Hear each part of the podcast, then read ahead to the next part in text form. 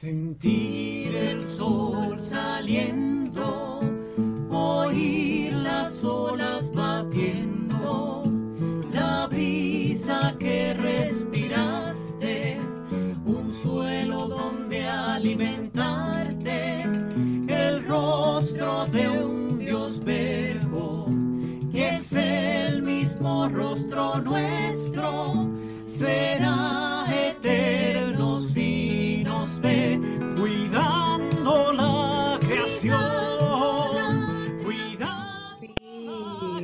Radio Escucha, estamos ya en el programa Cuidando la Creación. Y este programa es auspiciado por la pastoral de la Arquidiócesis de Puerto Rico y el Comité de Fe del Puente Enlace Latino de Acción Climática. Como saben, los domingos tenemos este espacio de diálogo interdisciplinario multisectorial de base de fe ecuménico e interreligioso en el cual hablamos sobre la realidad del planeta o la realidad de nuestra casa común. Y hoy es un día muy particular porque posiblemente si usted nos está escuchando en domingo, está preparándose para celebración del año viejo, para despedir el año. Pero si nos está escuchando sábado en la mañana, está ya celebrando el día de Epifanía o el día de Reyes y abriendo los regalos con los nietos, con los hijos, con los sobrinos, con los vecinos, con quien sea. Y si usted hace igual que en mi casa, estaría barriendo a esta hora el reguero que dejan los camellos de haber comido la grama o lo que le hayan dejado, ¿verdad?, debajo de la cama los niños. Así que felicidades. O cerramos el año o estamos de fiesta de Reyes. Y si usted lo está escuchando un lunes, es decir, el primero de enero, pues feliz año nuevo. Este programa está súper especial porque tenemos felicidades por todo, porque cerramos el año, porque lo abrimos, porque celebramos Reyes.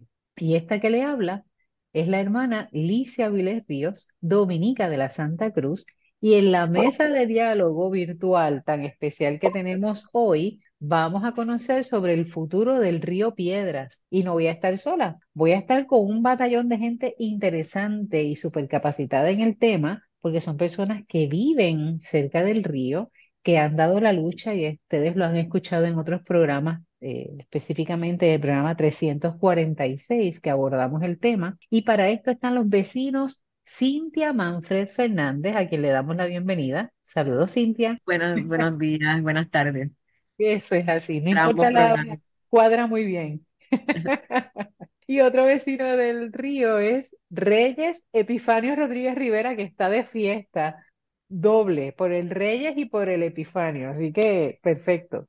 Buenas tardes y en realidad muy lleno de mucha alegría y de felicidad. Qué bien. Y con ellos les acompaña también el investigador de la Universidad de Puerto Rico, recinto de Humacao, mi alma mater. Yo me siento hasta orgullosa y todo decirlo. El profesor Alejandro Torres Abreu. Saludos, Alejandro, y bienvenido.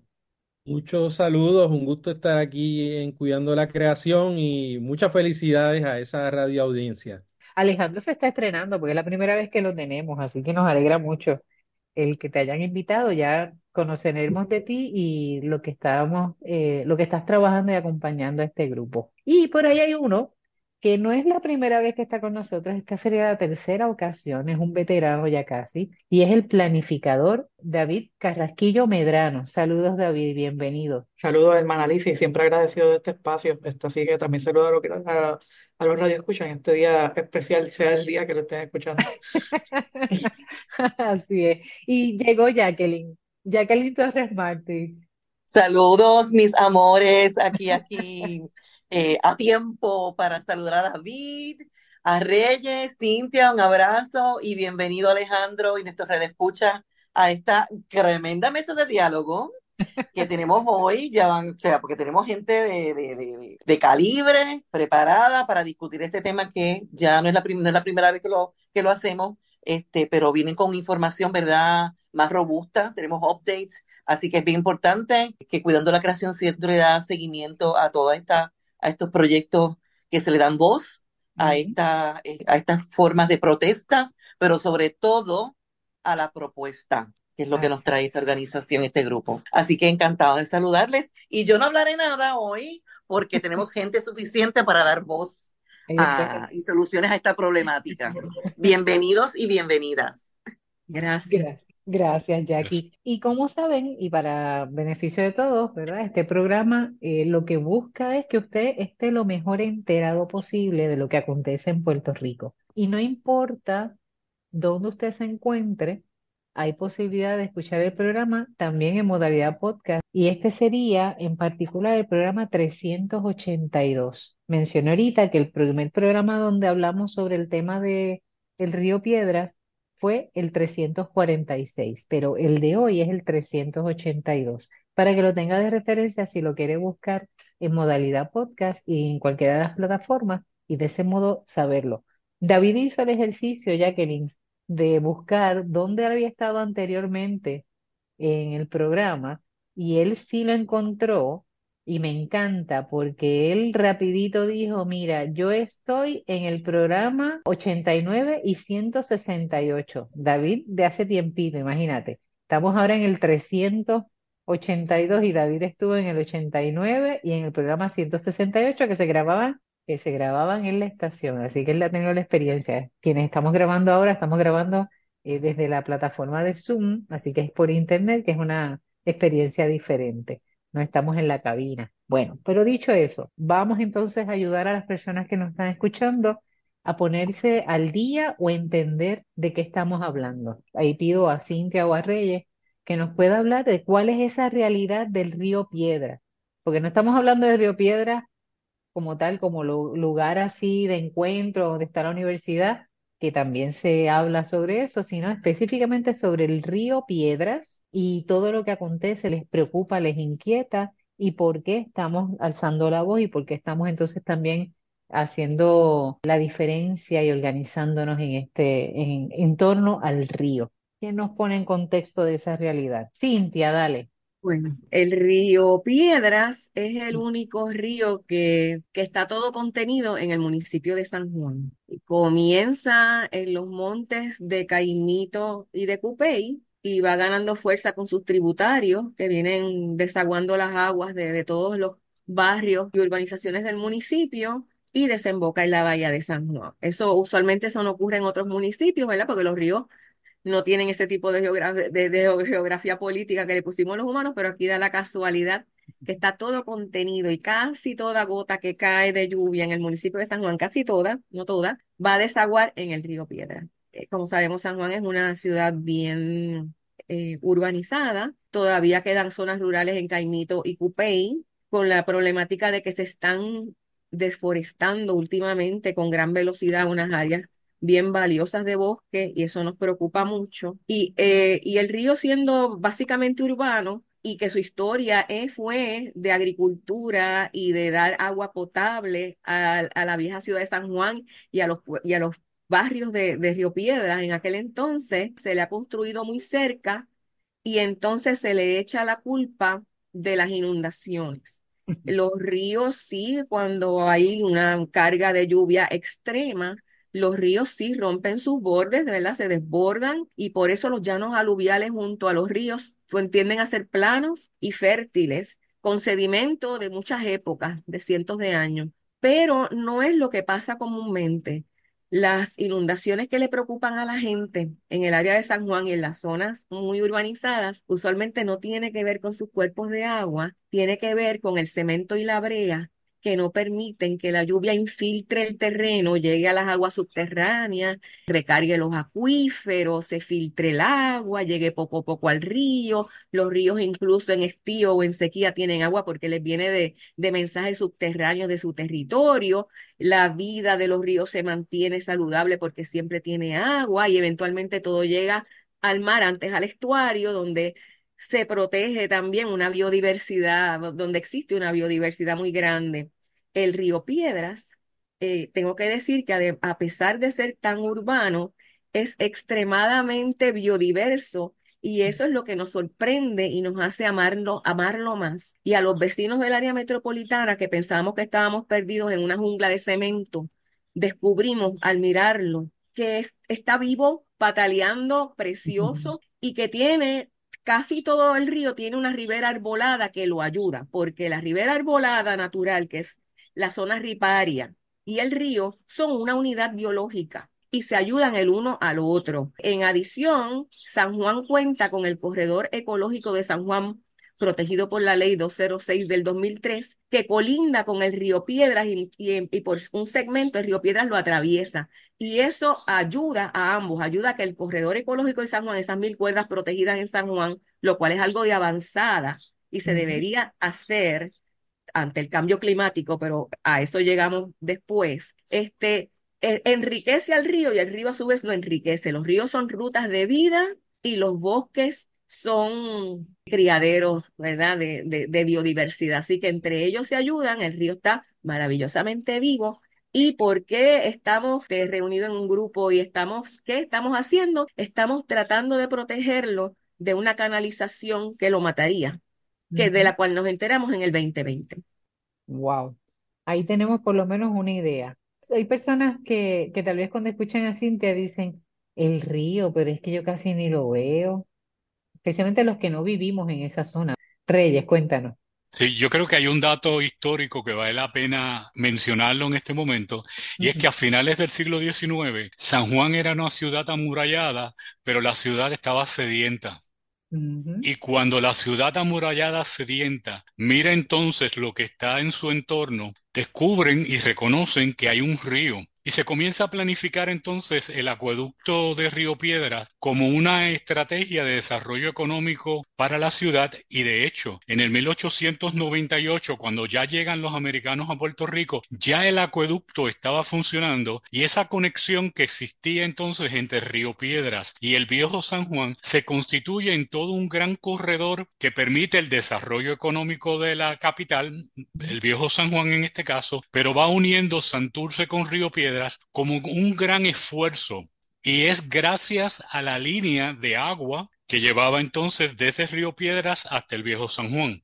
Hablando entonces ahora en el siglo XXI, volvemos y necesitamos mirar el río como fuente de vida. El río está vivo.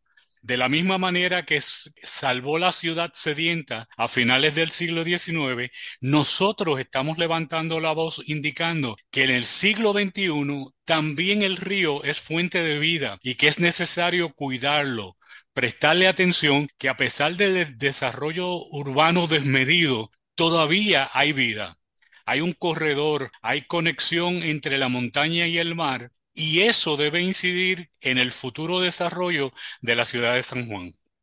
Interesante esa parte, ¿verdad? Esa conexión con la historia, que es valiosa. Como el protagonismo que tiene el río en la historia y en, la, y en el desarrollo de la ciudad de San Juan. Como esa falta de, de agua dulce, como dice Reyes, esa sed que sufren los del viejo San Juan o la ciudad amurallada, comienzan entonces a mirar de qué forma suplirla. Es interesante que cobre ese valor histórico el río y que ahora lo tratemos tan mal. Eso es terrible. David, cuéntanos. Sí, creo que se pierde mucho de perspectiva este, cuando se observa el fenómeno desde, desde tan reciente. Eh, el desarrollo de la ciudad de San Juan pues se dio en el contexto en donde pues se facilita, el, el rol del municipio era facilitar el desarrollo urbano de desarrolladores que eran foráneos y los terrenos que terminaron siendo pues los más baratos que se convirtieron en las urbanizaciones que hoy pues mayormente sufren de estas inundaciones pues son baratos precisamente porque eran inundables.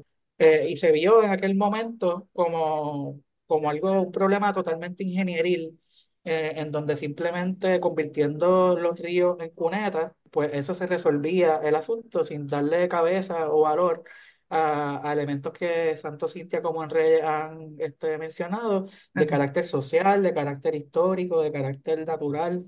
Y definitivamente no es un asunto que se le ha prestado atención solamente desde, desde años recientes, sino que cuando, de hecho yo le, yo, yo le debo gran parte de mi desarrollo profesional a este proyecto, porque cuando yo era estudiante en la Escuela Graduada de Planificación, este, me encuentro con el curso práctico en donde estábamos trabajando junto al Massachusetts Institute of Technology, el MIT, y con el Fideicomiso de Conservación, hoy conocido como Para Naturaleza, para desarrollar este, estrategias de conservación eh, del río, de un río urbano, en el, en el caso de Puerto Rico, pues este siendo el más urbano, todo, el más urbano. Y con el paso del tiempo, pues estos son proyectos, esto fue un proyecto que asumió el municipio de San Juan para crear este, charlas educativas y crear política pública que manejara de forma responsable el, este proyecto que data de los 70. El proyecto original, eh, cuando se, se aprueba por el Congreso de los Estados Unidos eh, y se lo asigna al cuerpo de ingenieros, pues era un proyecto que en aquel momento el gobernador eh, Carlos Romero Barceló lo había solicitado a través de, del Departamento de Recursos Naturales para manejar inundaciones. Siempre hay es parte importante de, señalar de que el proyecto que fue robado no era una canalización en sí misma, sino que era un proyecto de manejo de riesgo de inundaciones, que eso puede ser una canalización como puede ser otra millón de cosas adicionales. Interesante. Eh, sin embargo, sí, sin embargo, pues si tú le dices a alguien con un martillo cómo bregar con algo, pues lo, la solución siempre va a ser el martillo. Y, y, ese es el cuerpo de ingenieros este, en su, en su terquedad de, de, de pensar de que el río, la única forma de manejarlo es a través de una canalización. Y así sucesivamente ha habido muchísimos esfuerzos, tanto de la academia como del municipio, la Sociedad Puertorriqueña de Planificación y otros grupos que a través de las pasadas décadas han entendido el problema como uno mucho más complicado que simplemente convertirlo una, en, en, en, una cuneta. Y ahora pues ha sido muy interesante el, el, rol que me ha tocado jugar, porque ahora no solamente soy un asesor o una persona que en su vida profesional ha chocado con el tema, sino que ahora vivo allí, este, mi casa sin onda. Eres eh, otro vecino. Correcto, y entonces pues en, en, mi rol actual como director de Planifiquemos, pues más allá de, de mi rol de ser un ciudadano activo, pues mi rol es poner a disposición pues las diferentes habilidades o skills que uno como planificador tiene para ayudar a redactar documentos de recomendaciones de política pública, eh, gestionar comunicaciones con la legislatura, entender todo ese laberinto que se presenta ante el ente gigantesco burocrático que es la, el cuerpo de ingenieros, cuando llega la comunidad y todas las complicaciones que eso implica. Este, y ha sido pues súper entretenido esta etapa en donde ya todos los grupos se están mezclando y lo estamos manejando mucho más eh, desde, el, desde el ground eh, con las comunidades. Así que eso.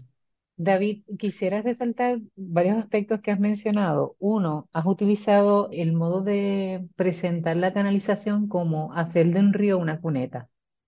Esa imagen, de verdad que te felicito porque capta la atención y ayuda a entender lo que implica una canalización de un río. Y lo otro que me llama la atención es que presenta como planificador el que la canalización no es el único modo de manejar o palear la situación de inundación que produce el río, que no es porque él sea malo, sino porque nosotros hemos construido y hemos alterado la ruta, hemos eh, hecho un desastre a la hora de, del modo de construir y de pensarnos en el entorno. Y esa parte me gustaría conocer cómo, qué otras alternativas se tienen antes de que le demos el turno a Alejandro para que nos hable, ¿verdad?, desde su expertise, ¿qué otras alternativas hay más allá de la canalización? Porque usualmente sea para, cada, para cualquier río, y entra el cuerpo de ingenieros ahí a, a tener un protagonismo, lo único que se habla es de la famosa cuneta o canalizar el río. Cuando el ingeniero a cargo del proyecto asume el, el mandato que se le da, hay dos criterios que él tiene que cumplir primero, que, que, el proyecto sea lo más barato posible y segundo, que maneje eh, una inundación de 100 años para evitar este, daño a la propiedad y daño a la vida. Eso es básicamente lo que esa persona tiene que asegurarse que el proyecto maneja. Pero de forma este, científica, pues hay muchísimas otras formas de, de, de ver el, el, asunto, como por ejemplo, eh, y esto no son cosas que, que estoy inventando, esto son cosas que uh -huh. se han propuesto. Se ha propuesto el cambiar la, la, la, presencia de vegetación alrededor del río. Se presenta también la posibilidad de que se hagan cercas de retención, que para aquellos que están escuchando esto por primera vez, pues es simplemente decidir qué lugar se debe eh, inundar. Eh, y como el río específicamente en estos lugares, pues colinda con espacios como la, el Jardín Botánico Norte, también tiene la presencia cercana del Parque Luis Muñoz Marín pues son lugares que incluso en parte de su diseño eh, incluyen esa posibilidad. E incluso el Parque Luis Muñoz Marín tenía ya un lago artificial que se diseñó con ese propósito. Es- también se pueden tomar medidas alternativas, como por ejemplo este, el tener recogido de agua de lluvia en los techos de las casas o en algún otro lugar. Personalmente soy partidario de, de poner en- como primer prioridad este, el que el, el diseño con participación de las comunidades de espacios recreativos que cuando no estén inundados, pues cumplan con la función de interaccionar con el río, pueden ser canchas de baloncesto, pueden ser paseos peatonales, pueden ser paseos tablados, pueden ser muchas cosas, este, pero que no representan ni daño a la propiedad si se construyen correctamente, ni daño a la vida, ya que el espacio recreativo, eh, tradicionalmente, no solamente en Puerto Rico, sino en el mundo, pues se ve como ese uso que puede servir de buffer zone o de área de, de Amortiguamiento. De amortiguamiento para, para hacer esa diferenciación entre el espacio que tiene el riesgo y la zona residencial. Interesante. Hay alternativas, o sea, estoy mirando y estoy repasando. Cintia, cuéntanos. Y después Sí, Alejandro. este, y, y, y esa, y esa lista de posibilidades que da David, eh, la pudiera hacer el cuerpo de ingenieros reformando el Claro. proyecto, pero hay Ujú. más. Es que el, el cuerpo de ingenieros tiene un espacio limitado Donde trabajar, una huella, que es en la, en el cauce mismo o cerca del cauce. Y para las soluciones basadas en la naturaleza que hagan más sentido, se tiene que repensar la cuenca entera, o sea, un manejo integral de cuenca pensando en el sistema hidrológico de la cuenca entera. Por ejemplo, deforestar a estas alturas a las bosques de área alta, donde ahora mismo se retiene el agua y se infiltra. Es, es contraproducente, ¿verdad? Claro. Entonces, a quien tenemos que envolver aquí también es al gobierno de Puerto Rico, que sabemos que ha sido descuidado en su desarrollo, pero no más. No debe ocurrir más. Primero, porque ya nos quedan pocos recursos que proteger. Y segundo, porque estamos entrando en el cambio climático que nos viene con unos riesgos muy grandes de calores y sequías. Y entonces atender proyectos de mitigación de inundaciones de una manera que nos vulnerabiliza más ante calores y sequías, porque lo que hace es que se deshace del agua rápidamente al mar, además de que promueve la intrusión salina a los acuíferos, además de que elimina la biodiversidad del río y de la ribera. O sea, todas esas cosas nos complican el escenario ante el cambio climático, donde necesitamos justamente agarrarnos de la naturaleza y de sus, y de sus beneficios para poder sobrevivir mejor. Entonces, el cuerpo de ingenieros puede llegar hasta cierto punto en sus acciones, ¿verdad? Con mucha presión continua, pero, y, y, y del Congreso de Estados Unidos, eh, eh, también, ¿verdad? Por presión por todos lados, pero el gobierno de Puerto Rico tiene que de momento que ya hacer un plan que no sea un plan del plan, sino plan de manejo integral de cuenca. Definitivo. Alejandro, tú como Concuerdo. asesor, cuéntanos, ¿cómo, cómo, cómo aportar en esto? ¿Cómo, cómo abonar o cómo clarificar? Cuéntanos ahí. Más que como asesor, como colaborador directo, ¿verdad? De participando Excelente. activamente y intercambiando ideas y, y trabajo sobre este proceso.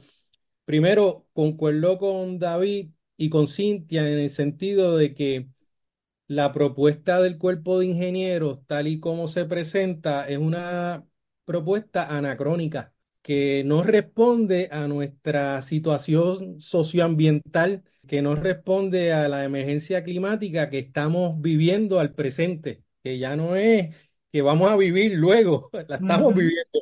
Entonces, esa realidad socioambiental implica varios puntos que son centrales a considerar en este caso de, que estamos evaluando, ¿verdad? Lo que es el proyecto y la propuesta de canalización del cuerpo de ingenieros. El primero es que vamos a estar viviendo, ya estamos viviendo eventos extremos, eh, e- e- eventos climáticos extremos.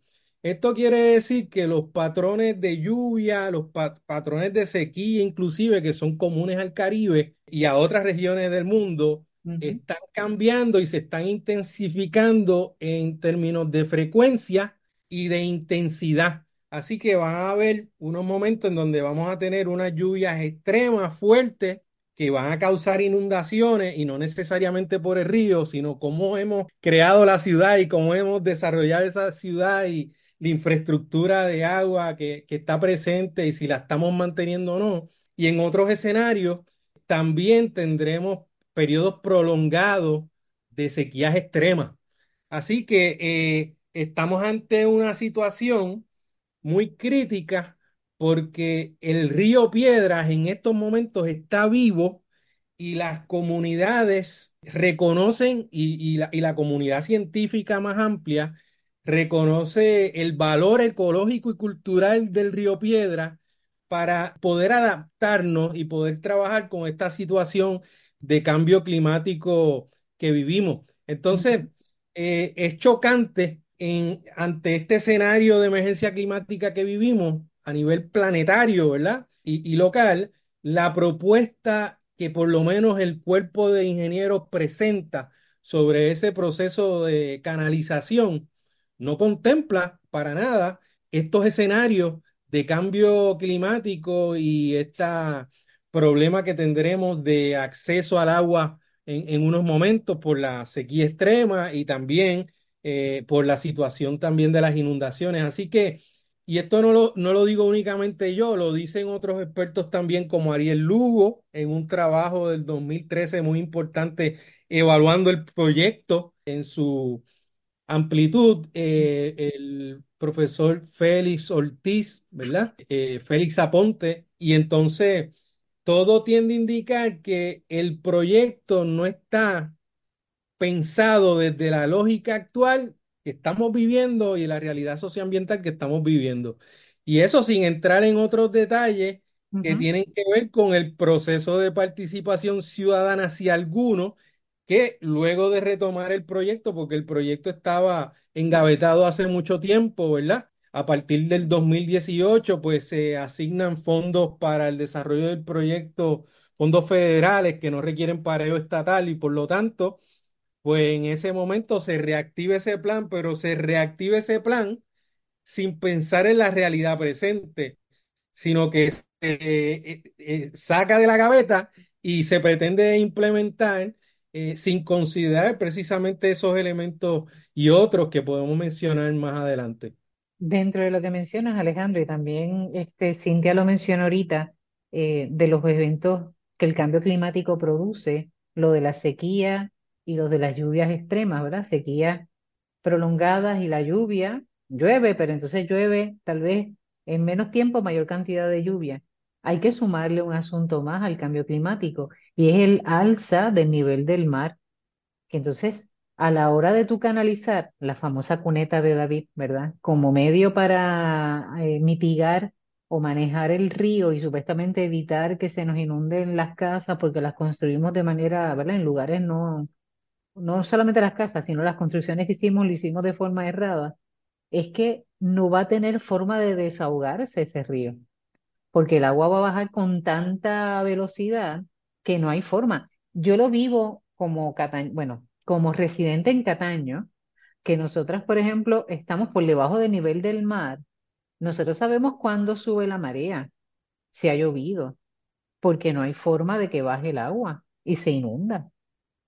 Ese es el, ese es la, yo no tengo que mirar la costa cuando voy entrando a Cataño y si está lloviendo para saber si la marea está alta o no. Porque hay días que, ajá, correcto. Y entonces, eso es interesante porque entonces ahí te afecta. Nosotros lo estamos viviendo. Imagínate entonces si se canaliza el río Piedras, que desemboca exactamente en dónde. Porque sabemos que desemboca a la bahía de San Juan, pero ¿en qué zona? háganme memoria, por favor por donde está Plaza Las Américas, por ahí. Este, Bechara. Bechara. Bechara. Que ya están, ¿verdad? Realizando unas obras ahí. Sí, ya uno ve unas murallas. Lo, lo, que pasa es que se junta, eh, él, él fue desviado en su desembocadura. Él antes salía solito a la bahía de San Juan, pero se le hizo un desvío y se le juntó con la, el caño Martín Peña. Y ahora ambos desaguan por allí por el parque central de, de Santurce. Ok. Por allí cerquita de Puerto Nuevo, que también desemboca en el mismo lugar, lo cual también genera mayor, este, lo cual no hay un estudio científico que diga cuáles son los efectos de eso, así que muchos pensamos que sí, el agua va incluso a regresar para atrás. Sí, va a haber un retorno. Y queremos siempre recordar que los nombres están trabados. El proyecto se empeña en llamarlo Proyecto de Mitigación de Inundaciones del Río Puerto Nuevo. ¿Qué río Puerto Nuevo? el río Puerto Nuevo, Río Piedras. El tramito del río Puerto Nuevo se une bien abajo a Río Piedras y desagua un área bien pequeñita y viene de Guaynabo, ¿verdad, David? Sí, es una, es una estrategia también de fraccionar los problemas y eso nos causa mayor problema. Porque cuando se solucionan los problemas de forma fraccionada, tú pierdes entonces el poder integrar estas otras alternativas y demás. David, cuéntanos. Dos, dos detallitos que no sé quiero que se pierdan en este gran contexto que se daba al principio. Primero, el que eh, las inundaciones que se dan en nuestras comunidades mayormente no son por el desborde del río, sino por la mala infraestructura pluvial, este, lo cual queda totalmente fuera del proyecto, lo cual creo que es importante este, demarcar eso. Y lo otro es que el, el proceso también incluye la proposición de expropiar muchas casas, especialmente en las comunidades de reparto metropolitano, que la, la dinámica por los pasados años ha sido que estas son áreas que como la gente local sabe que se inundan, pues normalmente son las mismas calles que se han caracterizado por renta a personas foráneas, mayormente poblaciones dominicanas. Este, y en las pocas instancias de participación que ha habido, pues son poblaciones que no se enteran que estas cosas están, están pasando y que muy, muy rara vez tienen algún tipo de representación en el proceso. Y eso es una acción irresponsable de nuestra parte. Y digo de nuestra parte porque somos pueblo puertorriqueño, ¿no? Y estamos recibiendo a estos hermanos, sean de República Dominicana, sean de donde sean. El no tener la información completa y que de momento la primera lluvia se viva la experiencia de que se inundaron, de que perdieron, eso es terrible. Reyes. Yo creo que hay otro elemento que es importante eh, destacar y es la manera en que el cuerpo de ingenieros revive el proyecto. Este proyecto se había quedado sin fondos en el 2014, pero al tener entonces el problema de María, el Congreso de Estados Unidos en una acción, en una respuesta que tiende a ser rápida, asignan una gran cantidad de dinero a un cuerpo de ingenieros que había cerrado sus operaciones en Puerto Rico porque no tenían dinero. Y al tener entonces esta monstruosa asignación congresional, el cuerpo de ingenieros, en vez de abrir todo un proceso de evaluación, de análisis, de acopio de datos actualizados para enfrentar el problema de inundación, lo que hacen es referencia a un viejo proyecto que ya ellos habían descartado porque no tenían los fondos, pero entonces la información que utilizan es de los años 70 y 80. O sea, esa información que utiliza el cuerpo de ingenieros no es una información actualizada que responda a la realidad de San Juan. El otro problema, a la, a la realidad de San Juan y a la realidad del país. El correcto. otro, el otro problema serio que plantea el acercamiento del cuerpo de ingenieros a la mitigación de inundaciones es que no presenta una visión articulada. Al contrario, fragmentan la intervención de modo que desarticulando este proyecto, no, la gente pierde la perspectiva del todo. Y una de las cosas que nosotros estamos llamando la atención urgentemente es, hay que ver el todo. No se puede mirar a la ciudad de San Juan solamente desde el, el, el, el estuario de la bahía de San Juan. Es importante el estuario, pero es importante la cuenca hidrográfica. Cualquier cosa que se haga, tanto en el estuario, incide en la cuenca hidrográfica. Por otro lado, desarticular el proyecto también tiene toda una intención política. No es lo mismo que me digan a mí, a los vecinos de Puerto Nuevo, que se inundan y que de hecho la razón por la que se somete la primera solicitud del gobierno de Puerto Rico al cuerpo de ingenieros era las inundaciones frecuentes que en los años 70 estaban afectando a la comunidad de Puerto Nuevo. Pues si usted le pregunta a un vecino de Puerto Nuevo, si quiere una intervención para evitar las inundaciones, la respuesta natural y lógica es yo quiero protegerme de la inundación porque necesito proteger mi vida y proteger mi propiedad. Pero cuando al vecino de Río de Puerto Nuevo se le dice que este río que le está afectando también es una fuente de vida que se origina en las montañas, hay otro acercamiento y otra perspectiva y las comunidades comienzan a conversar de otro modo. Desarticular, como lo está haciendo el cuerpo de ingenieros, es enfrentar a puertorriqueños con puertorriqueños, a ciudadanos de San Juan con ciudadanos de San Juan, ante la ausencia de una visión que articule y que proyecte lo que es la calidad de vida y el país que queremos y sobre todo la ciudad donde nosotros queremos vivir. Quiero hacer aquí una pequeña pausa y me disculpan porque tengo que identificar el programa y la estación. Estás escuchando el programa Cuidando la Creación por Radio Pasa en 810 los domingos de 1 a 2 de la tarde y que se retransmite los sábados a las 7 de la mañana desde Radio Oro 92.5 FM.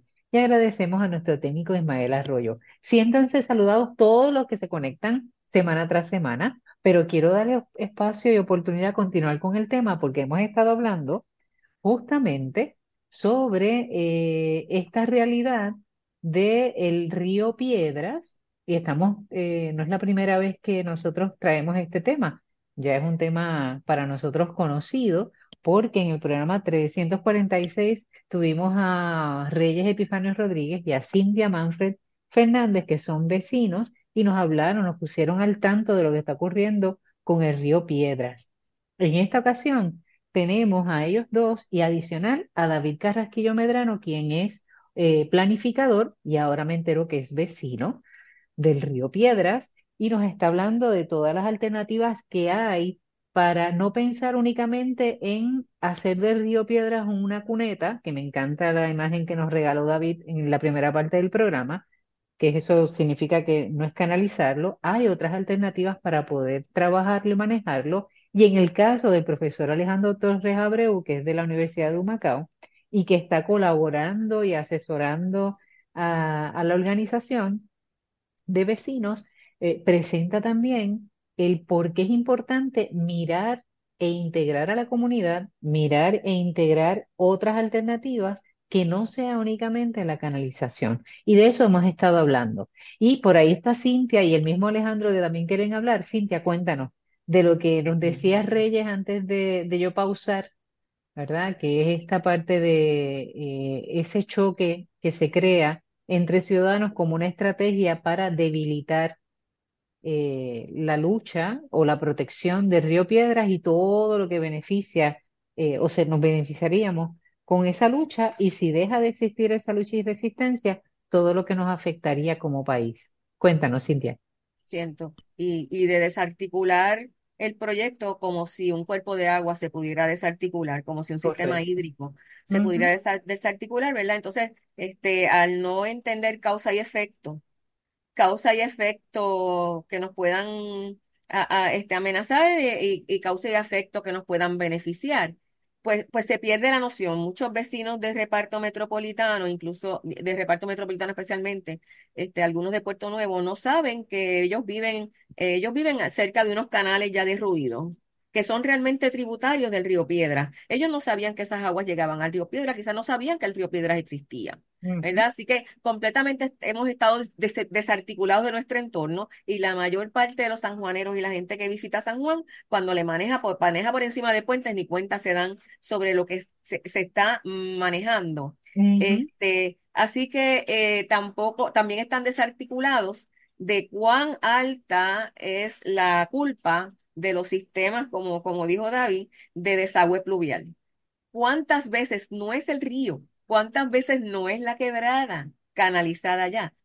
¿Cuántas veces es sencillamente lo chiquita que está o lo rota que está aquel tubo bajo la carretera de desagüe pluvial que ya no está desaguando con rapidez, lo bajita que está su casa, el hoyo en el que se encuentra, lo, mucho cemento y embre que hay alrededor que no deja que el agua penetre, ¿verdad? No hay tierra que chupe. Así que es como así de complicada eh, como es la vida del, del, agua en contacto con la tierra, este, así de, de, de perdidos estamos gracias al gobierno. Estamos completamente perdidos. Y a los que van a hacer la obra, pues no les conviene que, que, que nos desperdamos. Pero eh, las comunidades se están empezando a hablar, dado, ¿verdad? Este, por, la urgencia que tenemos de, de proteger eh, los bienes ecosistémicos que nos van a proteger a futuro, estamos comunicándonos y desde Caimito hasta, hasta casi la desembocadura del río nos estamos comunicando y nos estamos poniendo al día. Así que a ver, a ver a dónde nos lleva eso, pero ciertamente hay una fuerza grande que se está formando para defender lo que nos va a salvar a largo plazo. Ah, Ajá. en términos de los proyectos del Cuerpo de Ingenieros, hay un sinnúmero de proyectos que vienen para Puerto Rico y que vienen con los mismos errores. Este, así que una Y que no solamente San Juan, es, eso mismo se va a replicar en otros pueblos. Así que quien no esté escuchando este programa, si usted es del área de Arecibo, bueno, donde quiera que haya un río, atención, porque esto se va a replicar. Si no hacemos la lucha ahora, esto va a ser el método de replicar. Y vamos a tener muchísimas cunetas. Eh, David, de verdad que te agradezco la imagen. Vamos a tener muchísimas cunetas en Puerto Rico. Eh, Yo lo estoy viendo también en el área de Río La Plata, ¿no? En el área de Dorado, que ya está comenzando ese proceso y es terrible. Alejandro, cuéntanos. Eh, concuerdo con Cintia primero en, en sentido de que hay que ver esta este, situación de la canalización del río Piedra en un contexto mucho más amplio, en donde están en juego gran parte de ríos principales de Puerto Rico, donde se están pro- pro- proponiendo este, canalizaciones similares, ¿verdad? Este, así que ah, ah, ojo a visor, porque este problema es de Puerto Rico como nación, ¿verdad? De las islas de Puerto Rico.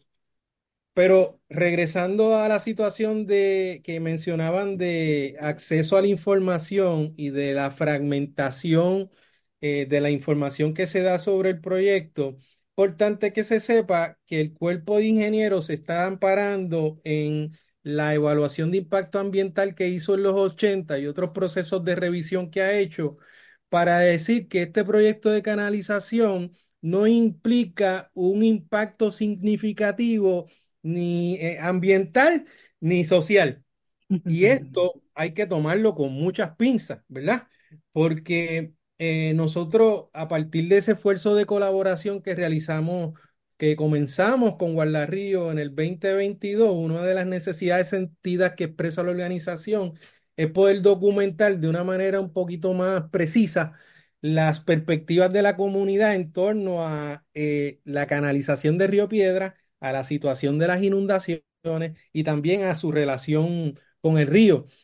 Y eh, aunque no voy a tener tiempo de esbozar todos los hallazgos principales, quisiera concentrarme en uno que yo creo que es central para esta discusión que estamos teniendo hoy. Y este tiene que, que ver con las perspectivas de la comunidad en, en torno a la canalización. Cerca de eh, casi un, bueno, se- 64% alrededor de los entrevistados. Nosotros entrevistamos este, residentes en las comunidades de Villa Nevares, University Gardens y Jardines Metropolitanos. Ahí realizamos 258 entrevistas, cerca de ujú. 258 entrevistas.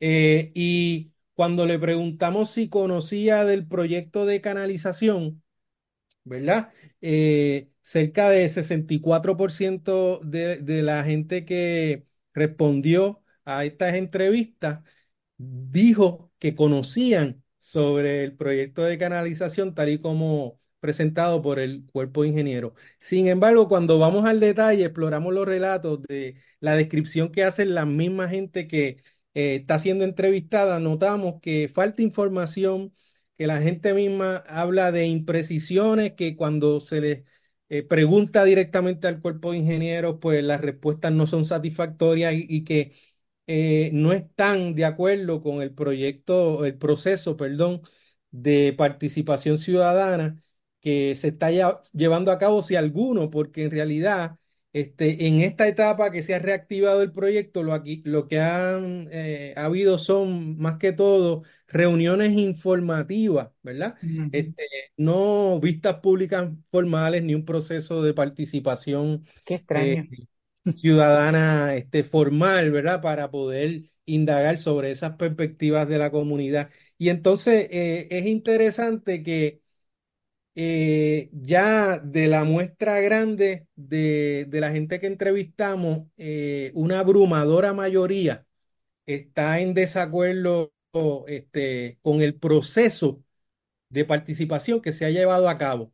Así que, este, y, y, y, y reciente, ¿verdad? Que se esté imponiendo un, un proyecto eh, de esta naturaleza con tanto impacto a las comunidades sin considerar y sin contemplar lo que piensan las comunidades al presente, ¿verdad? No e, en ese proceso de vistas públicas de, de los años 80, ¿verdad? Por ahí. Entonces, este, creo que parte del reclamo que hacemos como comunidad eh, comprometida con la protección ambiental es que se implemente eh, un proceso justo, transparente y formal de participación ciudadana para que los residentes de esas comunidades que son directamente afectadas y más allá, ¿verdad? Puedan pronunciarse y su voz pueda ser escuchada este, y sus preocupaciones canalizadas, porque las preocupaciones de la gente, la visión que tienen los residentes y las residentes de estas comunidades, es una visión muy de, del día a día, muy práctica, muy de la experiencia que han tenido viviendo en esas comunidades en distintos momentos y situaciones de inundación, ¿verdad? Eh, y, también otro hallazgo, y aquí lo dejo para que sigamos la conversación, importante es que cuando tú le preguntas abiertamente a las personas entrevistadas sobre qué soluciones, ¿verdad? Eh, buscan esta, eh, serían las adecuadas para atender el problema de las inundaciones en San Juan, la gran mayoría piensa, mira qué interesante, que el problema de las inundaciones de, de la ciudad de San Juan y las comunidades de Río Piedra tiene que ver con el deterioro y la falta de mantenimiento de la infraestructura pluvial, ¿verdad? Eh, de agua y otro tipo de infraestructura que tenemos en la ciudad. Así que este, la misma gente, ¿verdad? Eh, está indicando que el, el, el, asunto no se puede fragmentar y que ahora por, ¿verdad? Este, la, el, el, la, el, poder que tiene el cuerpo de ingenieros para trabajar solo con la canalización y, y, no, eh, ¿verdad? No, no tiene responsabilidad sobre el asunto de la infraestructura pluvial este, y de agua de la ciudad, no se puede ver de manera fragmentada porque entonces estamos reproduciendo un manejo inadecuado, inefectivo eh, poco participativo, antidemocrático y que no responde a la situación ambiental que estamos viviendo. Wow. Alejandro, bueno, y esto lo tiro la, pregunta abierta para, para todos ustedes. Luego de este estudio, que Alejandro nos está compartiendo los datos y demás, ¿a qué mueve a la organización?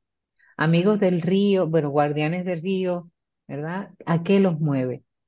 O cuidadores del río, ¿cómo los mueve ustedes ahora teniendo esa base de información de cuán consciente está la comunidad, ya no solamente los vecinos más cerquitas de ustedes, sino, diríamos, ¿verdad? Una, un grupo de, vecinos mucho más amplio. Eh, ¿a qué los mueve ahora? ¿Hacia dónde? Reyes.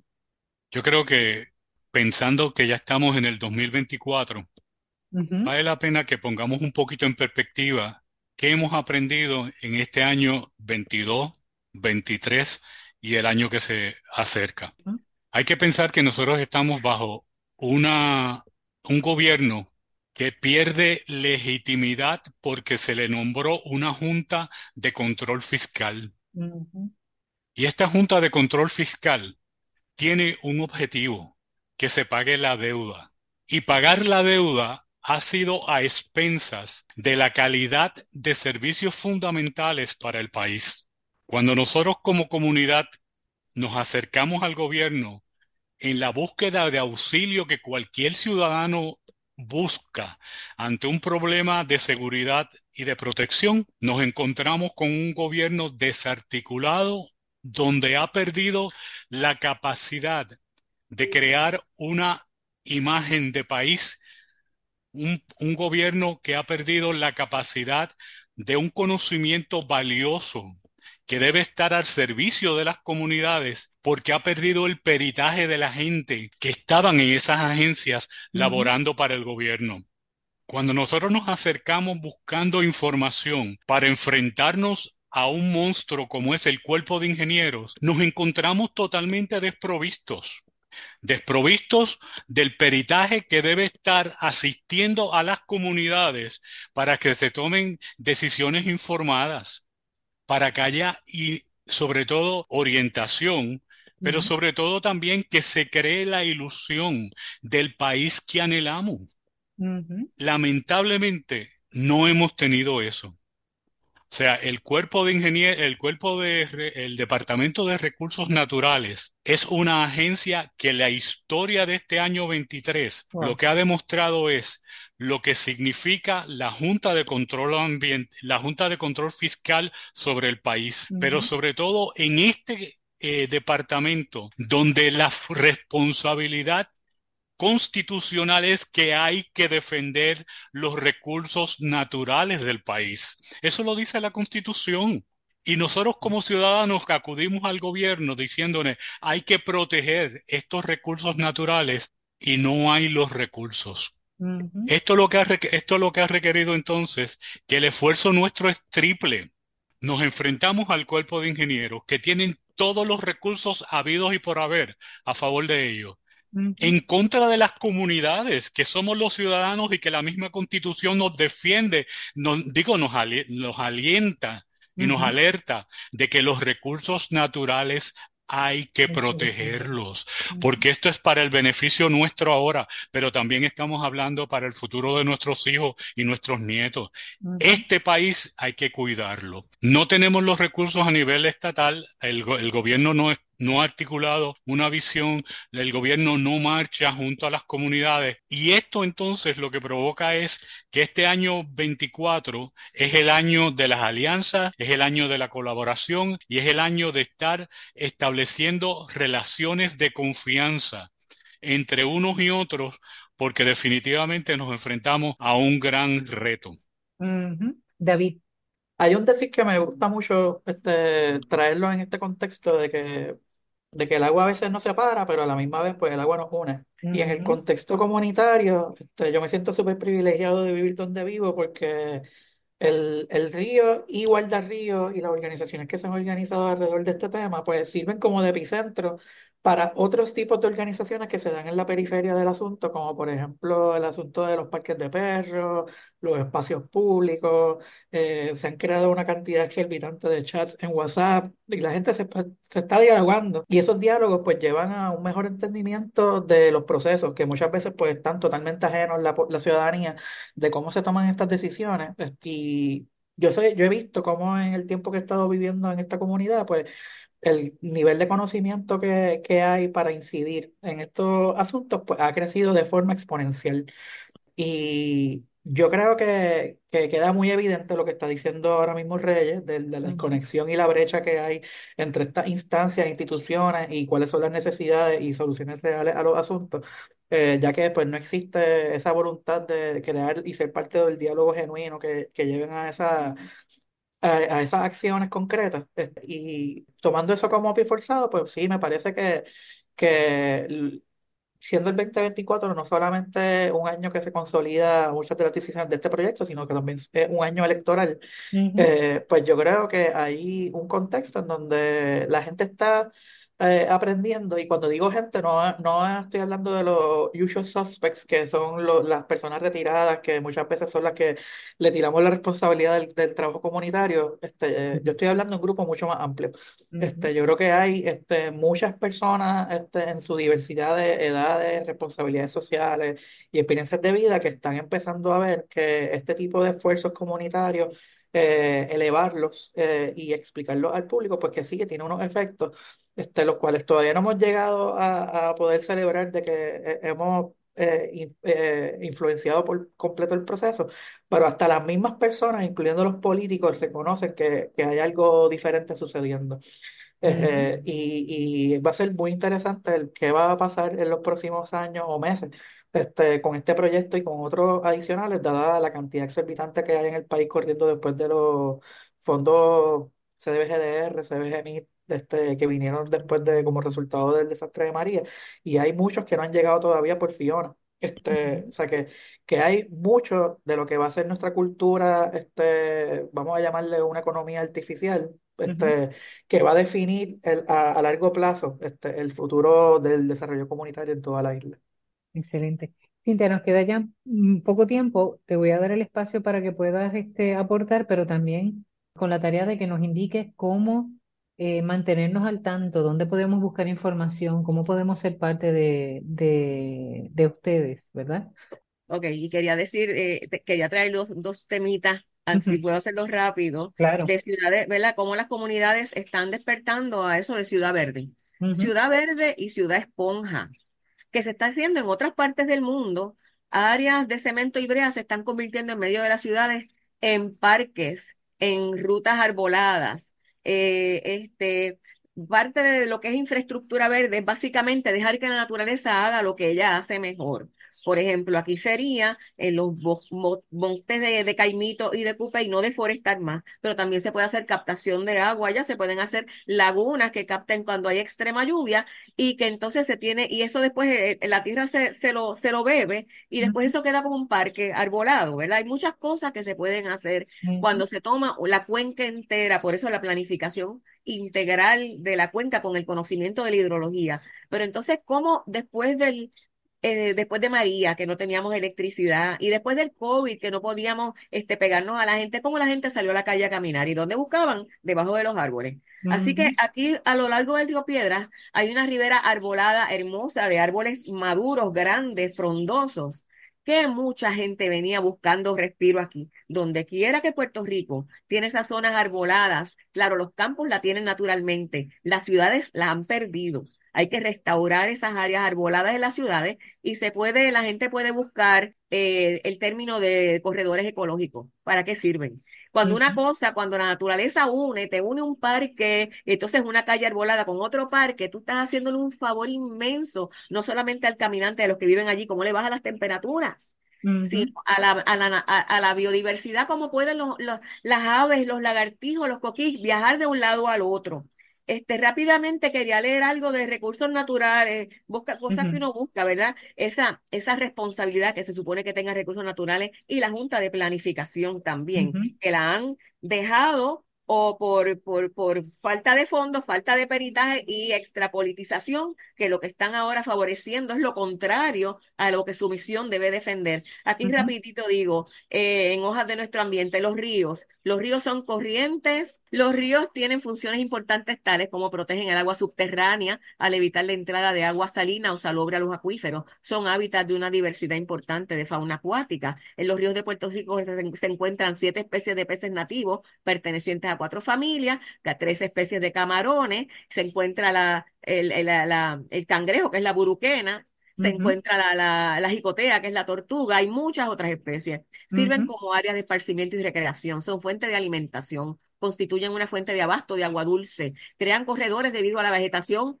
que crece asociada a sus márgenes. Algunos propician la formación de sistemas pantanosos costeros, descar- descartan material al mar que se incorpora a sedimentos en las costas y protegen de la erosión. Este, estos recursos naturales, ellos La teoría la tenemos, eso es de ahí. La teoría eh, está clara. El eh, eh, problema es la práctica. ¿Cómo poner hay eso en práctica Hay realmente? que finalmente, hay que hacerle caso a los que Claro. saben y a los planificadores que planifican bien, que planifiquen junto con los científicos. O sea, Claro. nos espera un mundo peligroso y si nos estamos haciendo los locos pensando que la varilla y el cemento nos va a salvar, nos vamos a ver muy tristes en un futuro. Es. Este, Guardarrío particularmente, este grupo de vecinos tiene una página de Facebook que se llama Amigos del Río Piedras, referente al río. Aunque estamos en el pueblo de Río Piedras, Estamos, la página es para el río, amigos del Río Piedras. Ok, muy bien. Así es. Bueno, ya el tiempo nos traiciona, pero queremos agradecerles a cada uno de ustedes, a Reyes Epifanio, a Cintia, a David y Alejandro, por lo que hacen, por la claridad también a la hora de expresar y esa capacidad que tienen de conectar la historia, integrar todos los saberes, que eso es importante, y dar alternativas, que es un poco lo que nos decía Jacqueline al principio. No es solamente presentar el problema, sino también las propuestas de alternativas que tenemos y que no se piensa solamente en el río Piedras como un único lugar, sino la conexión con el resto del archipiélago. Así que Muchas, muchas gracias a ustedes. Y a los que nos están escuchando, ya saben, necesitamos procesos justos, transparentes y formales, y podemos ser parte de ellos. Seguimos cuidando la creación hasta la próxima semana. Dios les bendiga.